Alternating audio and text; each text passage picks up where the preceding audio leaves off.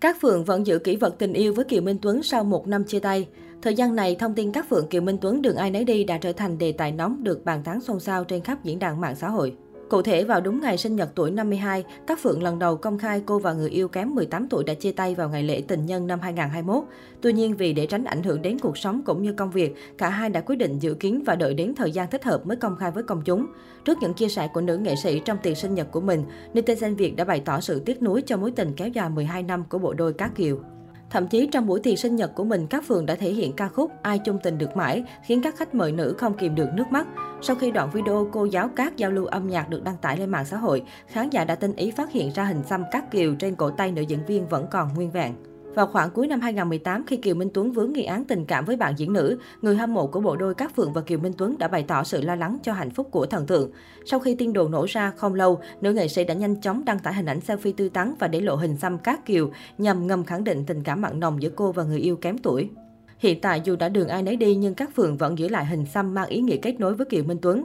Khán giả đang không khỏi tò mò không biết nữ nghệ sĩ sẽ xử lý hình ảnh này ra sao trong tương lai. Việc mối tình mười hai năm kết thúc khiến không ít khán giả tiếc nuối. Trước đó, Cát Phượng và Kiều Minh Tuấn từng được xem như chuyện tình cổ tích của Vbiz, khi dù chênh lệch mười tám tuổi nhưng vẫn ngọt ngào thân mật như thuở mới yêu.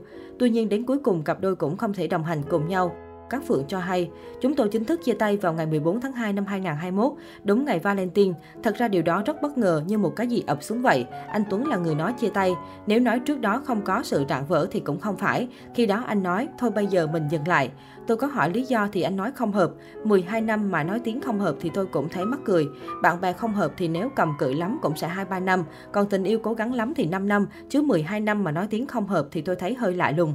Mà thật lòng, từ sau chuyện của bé An Nguy, tôi cũng muốn dừng lại rồi mà không biết phải bắt đầu từ đâu cả. Thời điểm đó ai cũng quay lưng với anh Tuấn, bao nhiêu show diễn cũng bị hủy. Lúc đó nếu tôi quay lưng luôn thì dễ với tôi lắm, nhưng làm vậy thì tôi không phải là tôi nên quyết định ở lại. Khi tôi nói chuyện chia tay ra thì tôi xin lỗi anh Tuấn trước, vì anh cũng không muốn nói về điều này ra. Nhưng không nói, người ta hỏi sao chia tay thì mỗi người lại nghĩ mỗi cách. Tính tôi khi đã nói thì nói cho hết, còn không thì sẽ im. Hậu chia tay Kiều Minh Tuấn có thể nói Cát Phượng một năm qua thay đổi khá nhiều. Cụ thể, theo dõi trang cá nhân có thể thấy Cát Phượng thay đổi nhiều về nhan sắc, nữ diễn viên hài ngày một thăng hạng, trong ngày một trẻ trung năng động. Trên trang cá nhân, ngoài những bài đăng thể hiện sự u buồn về quan điểm tình yêu, Cát Phượng không ngần ngại chia sẻ loạt khoảnh khắc trong những trang phục hở bạo dẫu đã hơn năm mươi. Ngoài ra, Cát Phượng cũng không ngần ngại ăn diện làm đẹp hậu chia tay Kiều Minh Tuấn.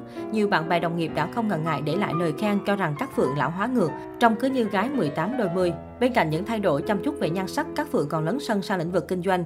Hiện nữ nghệ sĩ đang làm chủ một quán cà phê ở trung tâm thành phố Hồ Chí Minh. Mới đây nhất, vợ cũ Thái Hòa cũng lấn sân sang lĩnh vực kinh doanh mỹ phẩm.